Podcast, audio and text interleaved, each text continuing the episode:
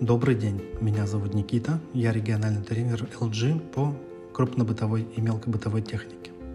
Как известно, для многих людей остро стоит вопрос о том, как и куда установить стиральную машину, так как во многих домах просто не хватает места в ванных комнатах. В целях рационального использования пространства мы предлагаем своим клиентам использовать стиральную и сушильную машины, установленные в башню через специальный переходник. Такая установка дает ряд преимуществ. Вот, например, первое. Экономия места. Ведь если мы устанавливаем один прибор на другой, то сохраняем почти целый квадратный метр пространства. Второе. Выдвижная полка для удобного перекладывания вещей из одного бака в другой. Полка предназначена для стиральных машин AIDD с глубиной 55 и 60 см.